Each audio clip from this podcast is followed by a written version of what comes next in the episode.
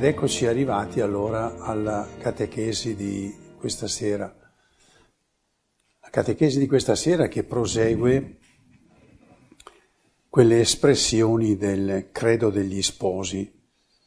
Voi sapete che in ogni catechesi prendiamo una proposizione del credo degli sposi e lo approfondiamo. Viene dato un titolo semplificato, ma è sempre parte di quel credo degli sposi. Il tema di questo incontro è crediamo che la famiglia rivela l'intima natura della Chiesa.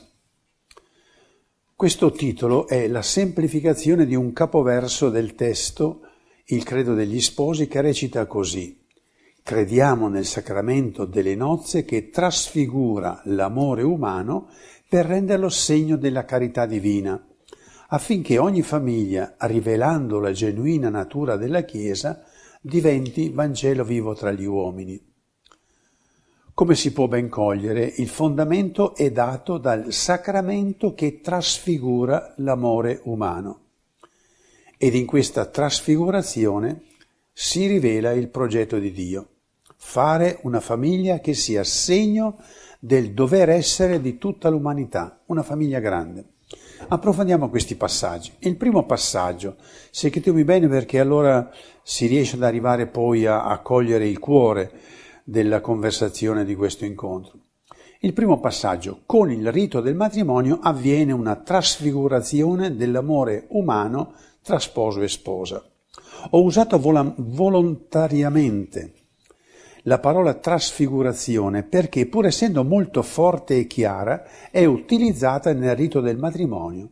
Nella quarta prece di benedizione o invocazione dello Spirito, nel rito degli sposi, leggiamo Guarda, o oh Padre, a questi sposi che si affidano a te.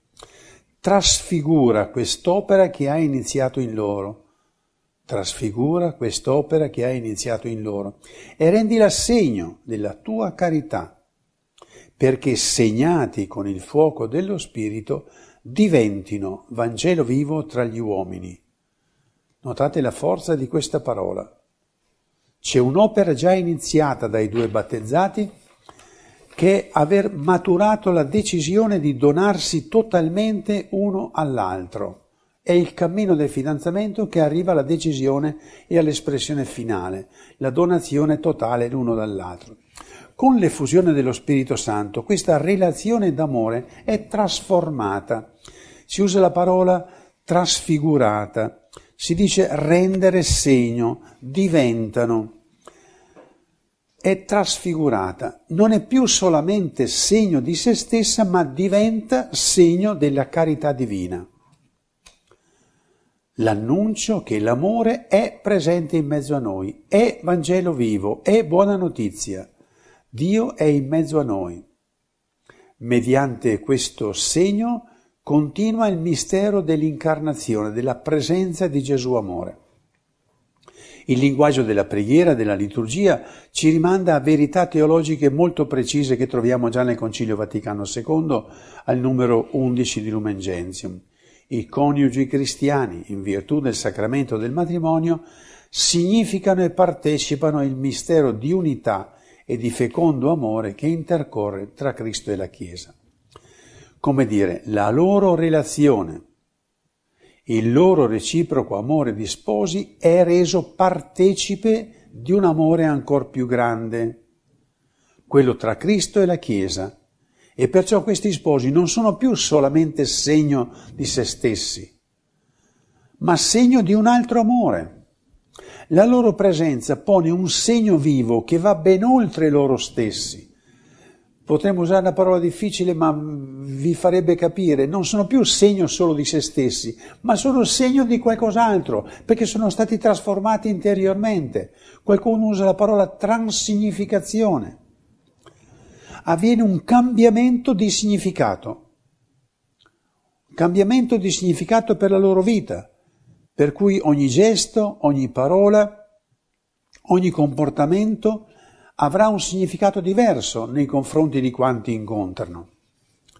Così sono più comprensibili le espressioni usate dai vescovi italiani, pensate nel 75, per comunicare questi concetti espressi dal Concilio. In Evangelizzazione e Sacramento del matrimonio numero 34 si legge il vincolo che unisce l'uomo e la donna e li fa una sola carne diventa, notate la parola, diventa in virtù del sacramento del matrimonio segno e riproduzione. La vostra vita di coppia diventa segno e riproduzione è una cosa forte, segno e riproduzione di quel legame che unisce il Verbo di Dio alla carne umana da Lui assunta e Cristo capo alla Chiesa suo corpo.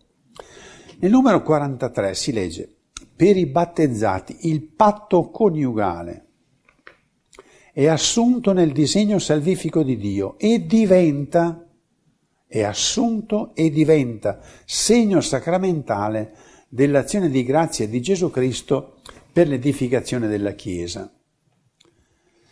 Per avvalorare la parola diventa, prendo un'altra citazione, sempre dello stesso documento, al numero 44, che conferma la novità avvenuta. Si legge così, nell'incontro sacramentale Gesù Cristo dona agli sposi un nuovo modo di essere. Cari sposi, la volete capire? Che è un nuovo modo di essere come quando io sono stato ordinato sacerdote, in me è cominciato un nuovo modo di essere. Prosegue, per il quale sono come configurati a lui sposo nella Chiesa e posti in un particolare stato di vita entro il popolo di Dio. Quindi tu, quando si parla soltanto degli sposi come laici, non è corretto, non corrisponde alla verità, sono posti in un particolare stato di vita, certo, come laici, ma un particolare stato di vita. Ma andiamo in un secondo passaggio a mettere in risalto come è accaduto ciò che è accaduto, perché c'è una novità che raramente viene compresa. Ed è questo appunto il secondo passaggio. La novità poco conosciuta e poco valorizzata. Con il rito del matrimonio è consacrata la piccola comunità, è consacrata la relazione sposo-sposa. È indispensabile questo approfondimento perché il matrimonio, nella mentalità comune, è uno dei sette sacramenti.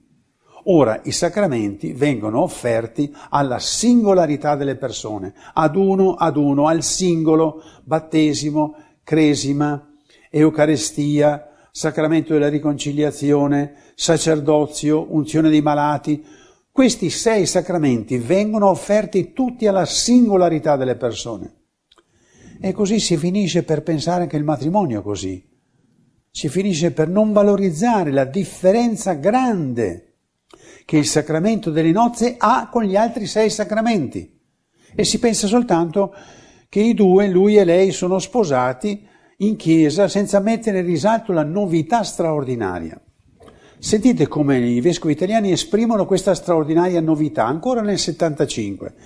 Continuo a ripetere questo documento per dire che lo Spirito Santo ha già parlato da decenni.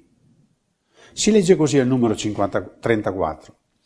Gli sposi partecipano all'amore cristiano in modo originale e proprio, non come singole persone, ma assieme, in quanto formano una coppia cioè non partecipano più come singole persone, ma in quanto sono coppia, sono in relazione. Familiari Consorzio 49. I coniugi non solo ricevono l'amore di Cristo diventando comunità, diventano comunità, diventando comunità salvata, ma sono anche chiamati a trasmettere ai fratelli il medesimo amore di Cristo, diventando così comunità salvante. Cioè è stata consacrata la vostra comunità. Questa è l'originalità. Sei sacramenti dati alle singole persone, qui il sacramento è dato alla piccola comunità. L'amore reciproco. La relazione dei due sposi diventa comunità, una piccola comunità salvata e salvante. Ma ciò che deve stupire è che la coppia di sposi diventa una comunità sacramentata, diventa una comunità sacramento. C'è un grande teologo, Germano Pattaro, già esperto consulente al Concilio Vaticano II, che ha approfondito questo tema e scrive Non esiste all'interno della Chiesa, la grande comunità, un'altra comunità che sia sacramentale come la Chiesa al di fuori della famiglia. Tutte le altre comunità sono tentativi con cui gli uomini cristianamente impegnati hanno risposto ad un impegno cristiano mettendosi insieme, ordini religiosi, associazioni apostoliche, movimenti. Sono comunità di impegno che nascono dalla volontà di vivere insieme una certa risposta a Dio in luoghi e tempi determinati per rispondere a determinati bisogni della Chiesa. L'unica comunità sacramentale nella Chiesa è la famiglia. Proviamo a far entrare nel cuore e nella testa questo concetto. L'unica comunità sacramentale nella Chiesa è la famiglia. Non esiste nessuna comunità che sia sacramento. Solo la famiglia è una comunità sacramento. Prosegue Don Germano. Ecco perché si usa l'espressione chiesa domestica, non per fare il romanticismo religioso sulle famiglie, ma per dire veramente le coordinate che le accomuna. La Chiesa, prosegue ancora, è in condizione domestica nella famiglia, perché essa è una comunità sacramentale, liturgica, di grazia, di salvezza. Il rapporto è ovviamente a doppio binario. Un percorso va dalla comunità alla famiglia e un altro va dalla famiglia alla comunità. Lo stesso concetto è fatto proprio dai vescovi italiani nel documento Comunione e Comunità nella Chiesa domestica, che recita così. La famiglia cristiana non è legata alla Chiesa semplicemente come la famiglia umana è aggregata alla società civile, ma le è unita con un legame originale, donato dallo Spirito Santo, che nel sacramento fa della coppia e della famiglia, nel sacramento fa della coppia e della famiglia un riflesso vivo, una vera immagine, una storica incarnazione della Chiesa. Queste sono espressioni dei vescovi italiani. La Chiesa, storica incarnazione della Chiesa, vera immagine della Chiesa. Con queste parole autorevoli che lo Spirito Santo ha detto alla Chiesa in questi anni, non possono rimanere dubbi anche se rimane la sorpresa del fatto che queste verità non sono entrate nel cuore dei cristiani, non fanno parte della coscienza e della missione pastorale. Oggi si fa pastorale senza questa coscienza del matrimonio sacramento, del matrimonio comunità sacramentale. Sì, la coscienza. Quante coppie di sposi hanno coscienza che sono insieme come coppia sacramento, comunità sacramento, segno permanente, segno efficace, 24 ore su 24 della presenza di Gesù amante. Ma quanti nella comunità cristiana, sacerdoti, religiosi, religiose laici, singoli, guardano il matrimonio come un dono anche per loro? Perché è un sacramento che attiva per tutti, ovunque si trova, la presenza di Gesù amante. È ciò che mi, mi, mi scompone sempre di più quando sento dire e noi singoli, e noi consacrati, e noi sacerdoti, quasi che il sacramento del matrimonio sia un sacramento per gli sposi. È un sacramento che fa bene a me, prete. Io ho ancora da scoprire quanto e come può far bene a me. Fa bene a me religioso o religiosa, fa bene a me singolo. Io non sono abbandonato da Gesù, ha messo accanto a me dei sacramenti del matrimonio proprio perché siano segno dell'amore che Dio sta avendo per me. Nessuno dubita che il sacerdote è per la comunità, ma è così anche per il matrimonio, che lo si considera per la comunità. Non ci rendiamo conto di quanto la Chiesa, l'umanità perde perdendo la sacramentalità del matrimonio. Proviamo a chiederci perché Gesù ha fatto un sacramento con un soggetto comunitario, ha fatto una comunità sacramento, perché l'ha fatta? Per dare qualcosa agli sposi, per accontentare gli sposi? Noi ragioniamo, programmiamo tutto per le singole persone e Gesù ci ha preparato una piccola comunità come soggetto sacramentale. Allora diventa più evidente il punto d'arrivo. Abbiamo guardato in sé velocemente che cos'è il matrimonio, la grazia, come stupirsi, la novità che viene portata dalla grazia del sacramento del matrimonio. Abbiamo messo in risalto l'originalità, il proprio. È un sacramento comunità, è una comunità sacramento, ha questa originalità, rischia di non esserci la coscienza che è una comunità sacramento. Allora possiamo adesso sviluppare il tema esatto di questo incontro. La famiglia rivela la genuina natura della Chiesa. Cioè la, la famiglia, questa comunità sacramentale, rivela la genuina natura della Chiesa, cioè qual, contiene qualcosa di speciale, cioè dalla famiglia si può capire cos'è la Chiesa, dalla famiglia si può intuire cosa c'è dentro la Chiesa. Pensate quanto è importante. È una verità tanto non discutibile quanto è pochissimo approfondita.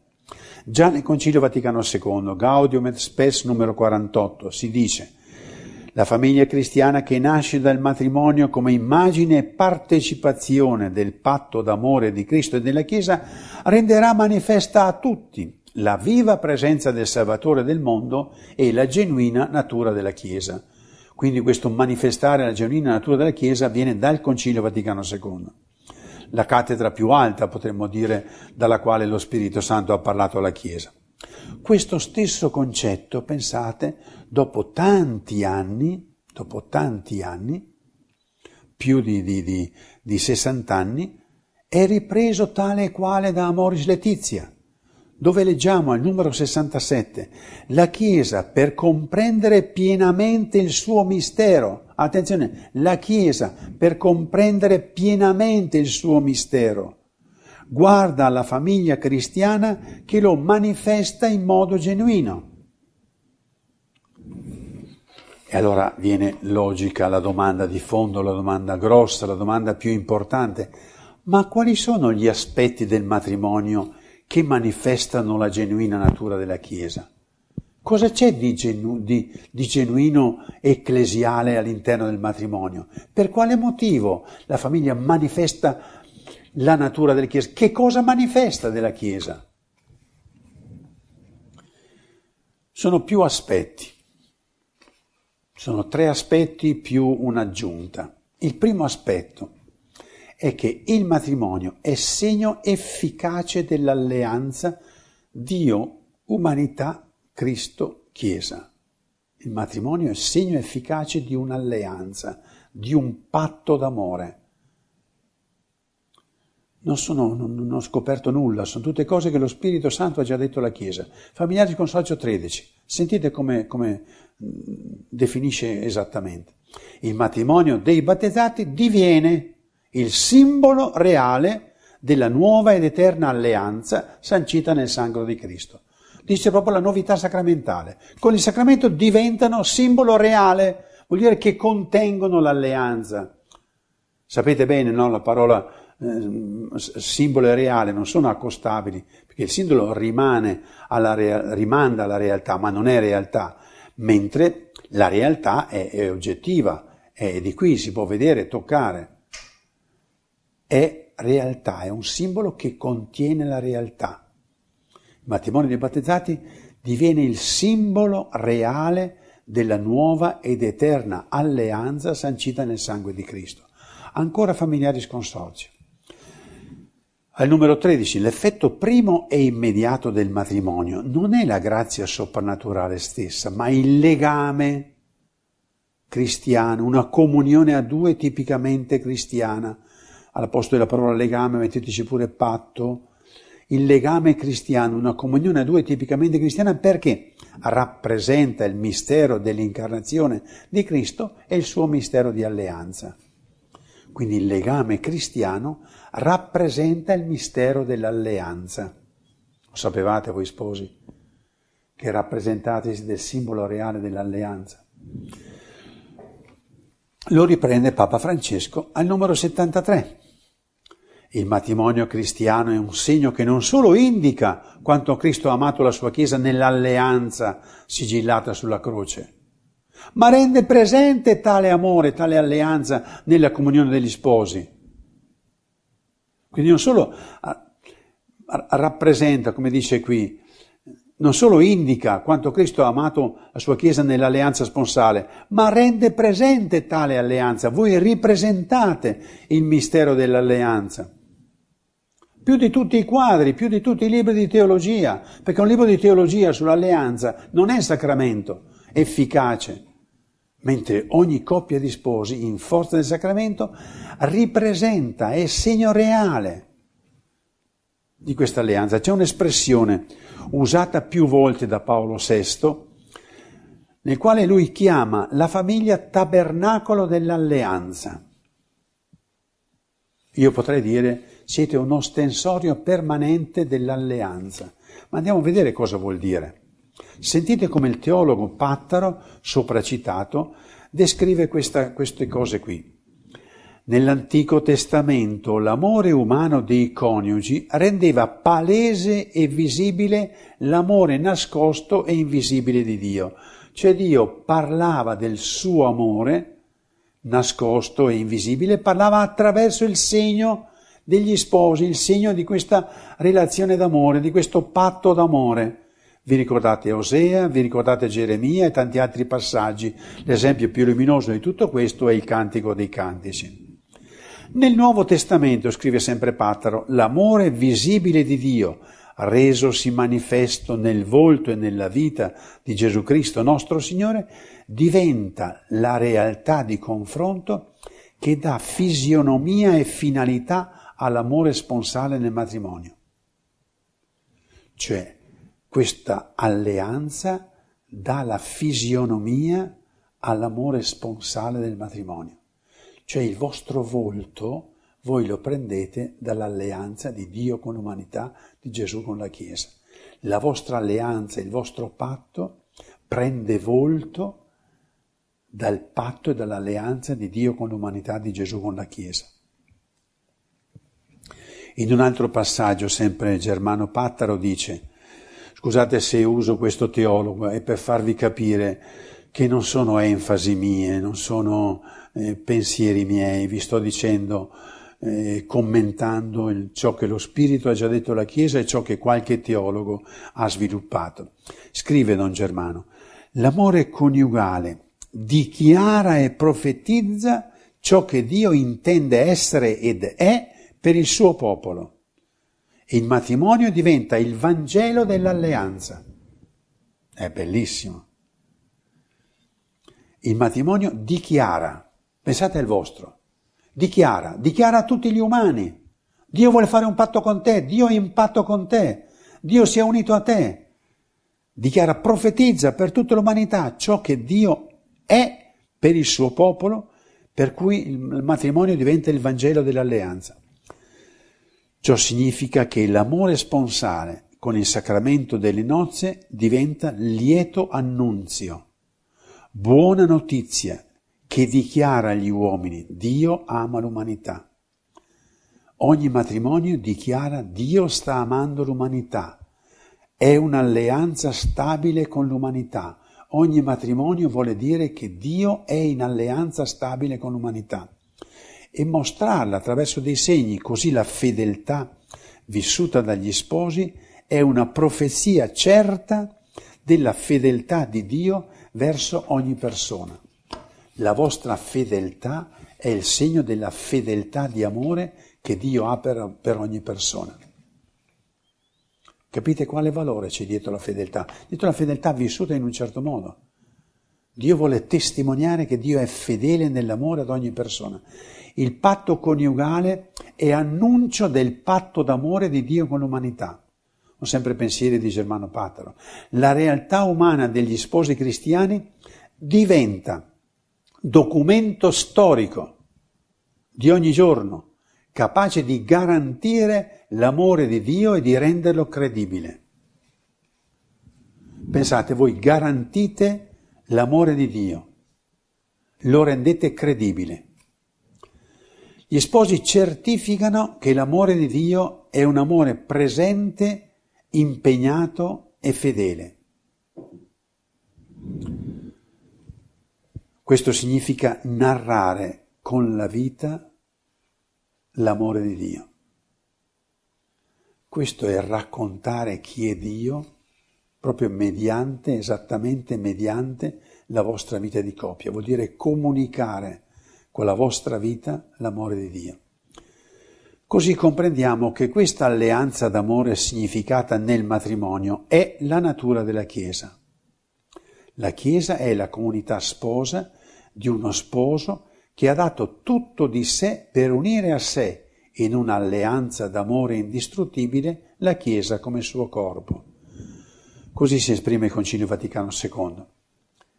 Cristo istituì questo nuovo patto, cioè la nuova alleanza nel suo sangue, chiamando gente dai giudei e dalle nazioni perché si fondessero in unità, non secondo la carne, ma nello spirito e costituisse il nuovo popolo di Dio.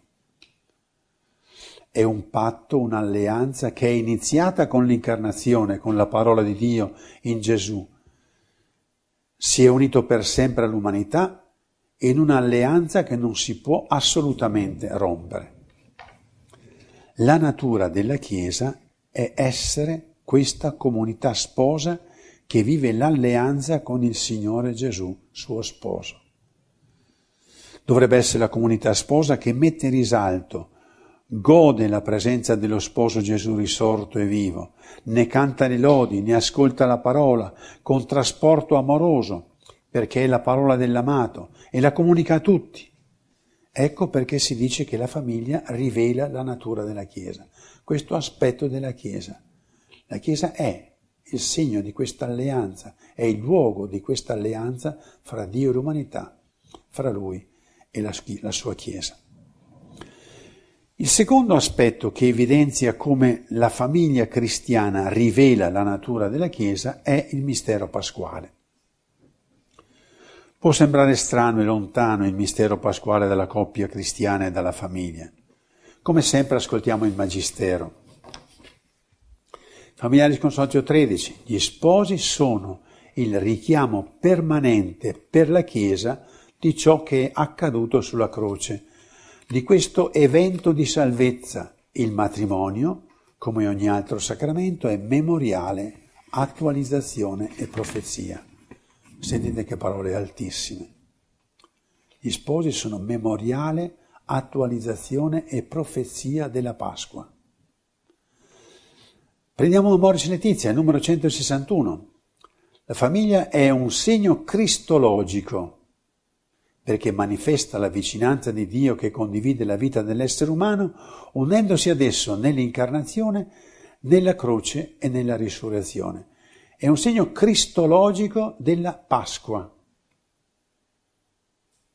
manifesta la Pasqua di Cristo. Familiari Consorzio 13 ancora. L'amore coniugale raggiunge quella pienezza a cui è interiormente ordinato, che è il modo proprio e specifico con cui gli sposi partecipano e sono ordinati a vivere la carità stessa di Cristo che si dona sulla croce. Ancora una volta, la Pasqua partecipano e sono chiamati a vivere la Pasqua di Cristo. Da questi testi si capisce chiaramente che gli sposi partecipano e sono chiamati a vivere la Pasqua stessa del Signore Gesù. Anzi, sono il richiamo permanente della Pasqua. Memoriale, attualizzazione, profezia. Potremmo dire sono una Pasqua continuata nel tempo. Per gli sposi è una Pasqua, il dono totale di sé, come Gesù sulla croce, che è iniziata con il rito delle nozze, nel quale la chiamata battesimale ad amare fino a dare la vita con Gesù si è concretizzata per sempre nei confronti del coniuge, per essere poi dono pasquale per tutta la Chiesa. Eh, lo spiego un po' meglio. Cioè per il battesimo, non tutti siamo chiamati ad imitare Gesù fino a dare la vita, fino a dare tutto di noi, tutto di noi stessi, come ha fatto Gesù. Cioè il battesimo configura il nostro spirito, la nostra anima, perché diventiamo capaci di amare fino a dare la vita. Concretamente, il giorno delle nozze, cosa fanno i due battezzati?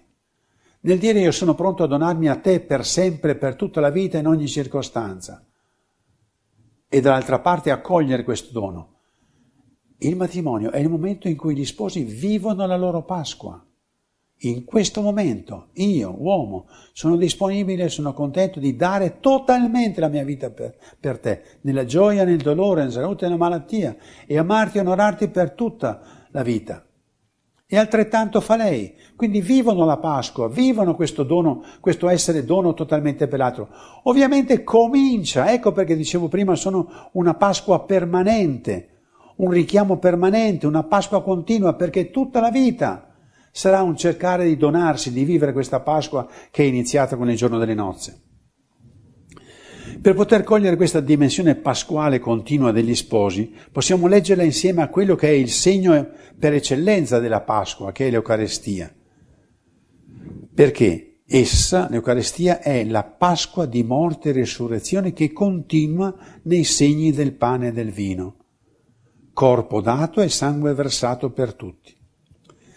Il teologo sopracitato Germano dice esplicitamente che c'è la continuità pasquale tra Eucaristia e matrimonio.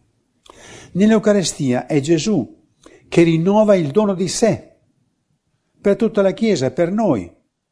E nel matrimonio Gesù continua a mostrare, continua ad esprimere questo dono di sé mediante gli sposi. Nell'Eucaristia lo fa direttamente si dona a lui direttamente, questo è il mio corpo, questo è il mio sangue. Negli sposi lo fa mediante gli sposi, nel loro reciproco donarsi, è Gesù che continua il suo dono per essere poi dono per tutti. Chi non sa leggere o non crede o non crede, chi non sa leggere l'Eucarestia può leggere chi è Gesù nel donarsi degli sposi dovremmo poter capire cos'è l'Eucarestia, spiegarla a chi non crede esattamente attraverso la coppia di sposi. Ora è chiaro che la Pasqua è il cuore della Chiesa che vive e continua la sua missione per il donarsi pasquale e sponsale di Gesù alla sua Chiesa. Gli sposi sono la custodia permanente di questo mistero pasquale, donare la vita come Cristo ama l'umanità e la Chiesa. Potrebbero venir meno la Chiesa o la possibilità di celebrare l'Eucarestia, ma in, un, in ogni coppia cristiana permane il segno del cuore della Chiesa. Cristo che ama fino a dare la vita. Gli sposi custodiscono il cuore della Chiesa, custodiscono questo mistero pasquale. Pensate in queste settimane qui, non potendo celebrare l'Eucarestia, corpo dato per amore di Gesù, ravvivare il mistero del donarsi nel matrimonio, che è rivivere il mistero eucaristico, che è rivivere il mistero pasquale, è celebrare. Capite, cari sposi, non potete accontentarvi di vedere Gesù che si dona alla televisione, se poi guardando la televisione voi non siete dono totale l'uno per l'altro, perché siete questo mistero pasquale, in forza del dono dello Spirito che vi ha resi capaci di esprimere per voi e per tutti l'essere corpo dato per amore. E arriviamo a un terzo aspetto che evidenzia come la famiglia rivela la natura della Chiesa. È il dono dello Spirito Santo che è amore. La vita di coppia, anche solo umanamente, ha senso solo se c'è l'amore. La coppia nasce dall'amore e cresce solo nell'amore. L'amore è essenziale nella vita di coppia e famiglia. Ora, con il rito delle nozze, questo amore umano è assunto dentro l'amore divino, donando quindi nuovo significato, nuovo valore e potenza all'essenzialità dell'amore nella coppia e nella famiglia. Quindi l'amore è essenziale, credo che, come dire, anche gli analfabeti, anche i più lontani da qualsiasi cultura, possono capire come l'amore è essenziale nella vita di coppia e di famiglia. Sentite come parla Papa Francesco al numero 121 di Amoris Letizia. Quando un uomo e una donna celebrano il sacramento del matrimonio, Dio per così dire si rispecchia in essi, imprime in loro i propri lineamenti e il carattere indelebile del suo amore. Il matrimonio è l'icona dell'amore di Dio per noi. Quindi se è l'amore che dà significato all'essere della coppia, con il sacramento del matrimonio, in forza dello Spirito Santo, quell'amore viene abitato anche dall'amore divino, viene assunto dentro l'amore divino. Quindi è un'essenza umano-divina l'amore all'interno della vita di coppia. Sentiamo Amoris Letizia numero 73. Lo Spirito che il Signore fonde, dona il cuore nuovo e rende l'uomo e la donna capaci di amarsi come Cristo ci ha amati. Perciò l'essenza del matrimonio cristiano è l'amore umano coinvolto dallo Spirito nell'amore divino. È così chiaro il concetto che Papa Francesco, sempre in Amoris Letizia 121, precisa che la missione degli sposi è rendere visibile, a partire dalle cose semplici e ordinarie, l'amore con cui Cristo ama la Chiesa. La missione degli sposi è rendere visibile l'amore. Quindi cuore, anima, sussistenza della vita di coppia e di famiglia è l'amore. È facile allora capire perché la famiglia rivela anche in questo caso la natura della Chiesa. Se non c'è amore non c'è Chiesa, non c'è visibilità, non si vede la Chiesa. La verità più intima e nascosta della Chiesa è l'amore, al punto che se viene a mancare rimane soltanto un registro di battezzati, un'organizzazione religiosa, una buona filantropia, ma non è più la Chiesa di Gesù, è seme caduto fra i sassi, è luce nascosta. E qui è la sorpresa, il fatto che noi non riusciamo a capire che questa è la natura della Chiesa come è la natura della famiglia. Tutti capiscono che non ci può essere famiglia senza amore. Tutti lo capiscono. Anzi, quando accade per breve o lungo periodo, si provano grandi sofferenze, viene il desiderio di scappare, si sta fuori il più possibile. Ma non tutti capiscono che anche la comunità chiesa non ha senso senza l'amore visibile. Ci accomunano di più i riti, gli ambienti, le iniziative della Chiesa che l'amore fraterno. E Gesù è stato molto preciso. Da questo vi riconosceranno. Perché la Chiesa, come la famiglia, è fatta di relazioni. La famiglia non è fatta dalla casa. Ci può essere la casa, la villa più bella, ma se non c'è l'amore. Così la Chiesa non è fatta da muri, non è fatta da organizzazioni, è fatta dalle persone. Le pietre della Chiesa, della Chiesa di Gesù, sono persone A questo punto è anche evidente ciò che la famiglia è chiamata a dare, ad espandere, a moltiplicare nella sua piccola comunità cristiana. È chiamata a comunicare, a moltiplicare l'amore. È chiarissima perciò l'affermazione di Lumen Gentium, di, scusate, di Gaudium et Spes 48, la famiglia rivela la genuina natura della Chiesa. Sì, perché la Chiesa è chiamata ad essere famiglia grande, Ciò che la famiglia è in piccolo, chiesa domestica, piccola chiesa, la chiesa è chiamata ad esserlo in grande. È la famiglia dove siamo tutti fratelli, con un solo padre, un unico grande corpo al quale apparteniamo, quello di Cristo, respirando l'amore, il suo unico amore che è lo Spirito Santo. Ogni coppia è un deposito attivo e distributivo di amore divino. L'amore è il patrimonio inesauribile di ogni coppia, un patrimonio da vivere e da comunicare.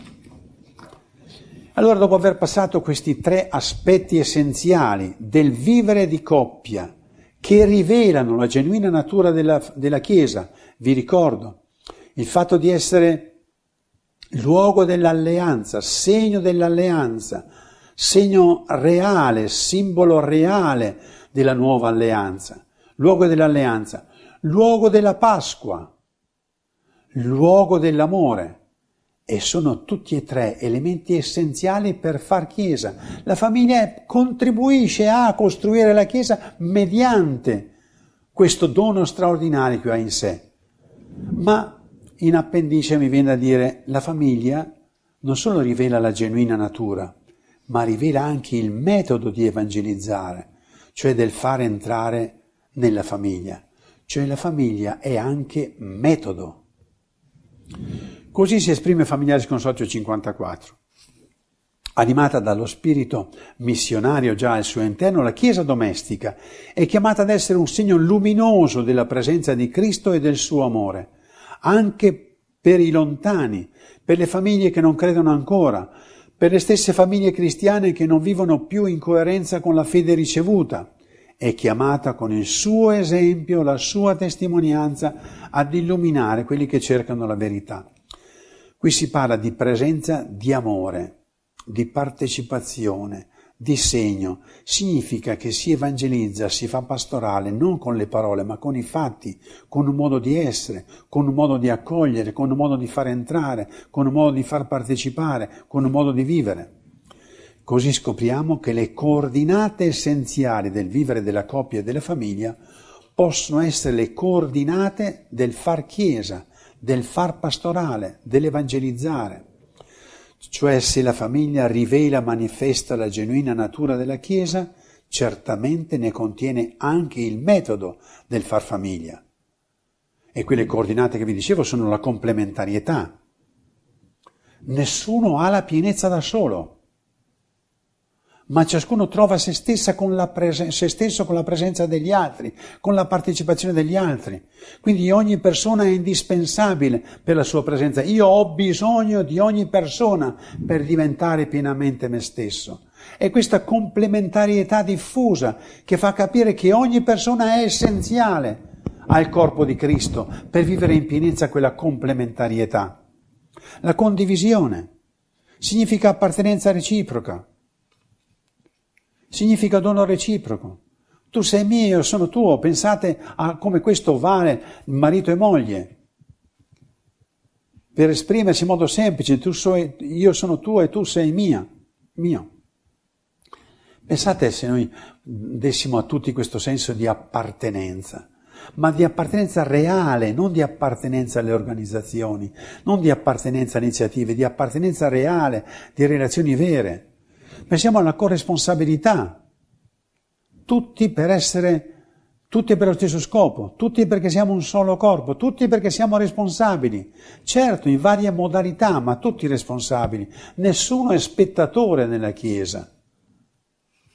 Nessuno è osservatore nella Chiesa tutti coinvolti e corresponsabili, fino alla compresenza, il fatto di, il fatto di sentirsi un corpo, un corpo solo in Cristo significa fare entrare dentro, evangelizzare, far pastorale significa fare entrare dentro la famiglia, far sentire ogni persona parte di una famiglia, renderlo partecipe di quanto si vive e si fa, è coinvolgere. Far famiglia grande non può avvenire se non facendo sentire ad una persona l'essere famiglia. Far famiglia significa vivere come coppie la propria identità per essere, per raccontare con la vita, con le cose di tutti i giorni, quello che ha fatto Gesù senza parlare. Cioè la famiglia racconta nel territorio, lì dove si trova, quello che Gesù ha fatto. Ecco perché c'è questo quadro alle mie spalle. La famiglia nel territorio racconta ciò che Gesù, certo, in comunione con il pastore, con i sacerdoti, racconta nel territorio, con la vita, che è Gesù amore, che è il Gesù dell'alleanza, che è il Gesù pronto a dare la vita per amore, che è il Gesù che guarda la sostanza delle nostre relazioni, che sono l'amore. Forse, lasciatemi dire questa battuta, forse ci siamo sbagliati nelle nostre prospettive ecclesiali, ma Gesù voleva fare solo una famiglia, non voleva fare altro.